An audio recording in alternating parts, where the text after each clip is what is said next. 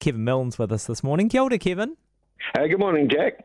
Here's a little here's a little factoid you may not know. Yeah. Did you know you know how they're going to have to replace the uh, the profile of the um, monarch on all the coins? Yeah. Did you know that they reverse the profile always as a as a tradition that must go back hundreds of years? Right. So that when if if um, if the Queen was facing left, for example, King Charles will face right. Huh. Oh, so they so, so they go flip about time after time. Yeah, they flip it about. Huh. Yeah, they yeah reverse the profile. Oh, I didn't know that. Oh, that's very interesting. No, I didn't know that. Yeah, it's not a particularly important point, but um, but, but there are. I, but, that is one of the great you know things about a moment like this. You come to you can see how much you'd have to study to become a real contender on The Chase, right? Because there are so there are so many little bits of trivia and little interesting facts and traditions that come out in a moment like this that most of us had absolutely no idea about. That's fascinating. No, no, and Kevin, you right. want to talk about a, a particular aspect of the Queen's passing? Uh, yeah. Can I just say briefly, first of all, what a remarkable world figure that we've lost. I, I watched all the news coverage of the Queen's death yesterday, mm. uh, being at home. Superb historical footage, and I welled up a bit, not just for the Queen, actually, but for a New Zealand on that black and white footage, for a New Zealand that I remember that's also now behind us. Mm. Um, I thought T V N Z's coverage was superb, so congratulations to all the producers and journalists involved.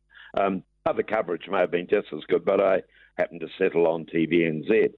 Um, I mean, what did you make of that coverage yesterday? Yeah, Jack? I thought, I mean, it, it was... It was remarkable, I think. And I mean, obviously, obviously, I'm biased, but I thought, um, I thought the News Talk Z B coverage was outstanding. I thought the T V N Z coverage was outstanding, and actually, I think most of our newsrooms around the country did a great job on what was a very big day. I mean, most of them have been, um, have had some plans in place for for this event, so it wasn't, you know, it wasn't yeah. like they were starting from scratch. But um, it is amazing, isn't it, to be able to go through that the archive and see all of those different images from across the years, yeah. across the decades, across generations, yes. and, and really put in context the, the the change that the Queen has lived through and has overseen, in a sense. I, I think that was one of the most, you know, one of the most moving things for me over the last you know, day or so. Yeah, me too. Yeah, me too. Yeah. And, th- and there was, yeah. like I say, there was one thing, though, that surprised you, Kevin.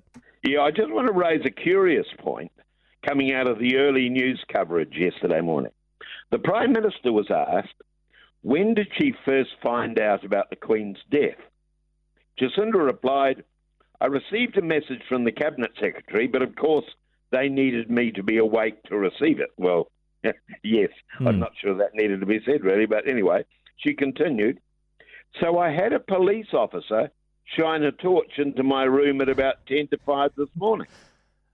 She said she had been reading before she went to bed that doctors were concerned about the Queen's health, so that when the torchlight came into her room, she knew immediately what it meant. Now, that surprised me, because although Jacinda didn't seem to mind the torch being shone into her room, it seems an unnecessary intrusion to me. I realised the officer was probably well known to the Prime Minister, maybe her own security person. But we're not living in the nineteen fifties now, are we? Surely this, this technology superior to torch flashing. Why couldn't the police officer have just called her on a phone on her private special number, which could have rung and woken her up? I'm, I'm not saying anything wrong's happened.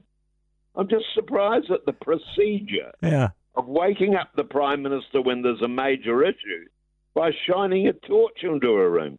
Am I the only person that thinks that's No, odd? no, I thought exactly the same thing. I was like, does the Prime Minister and I have a phone? I just thought yeah. it would be a bit unnerving. I, I mean, I, of course I knew she would have some security and, you know, that makes sense. But I, I yeah. was like, oh, really? This is this is how we yeah, how yeah. we do that?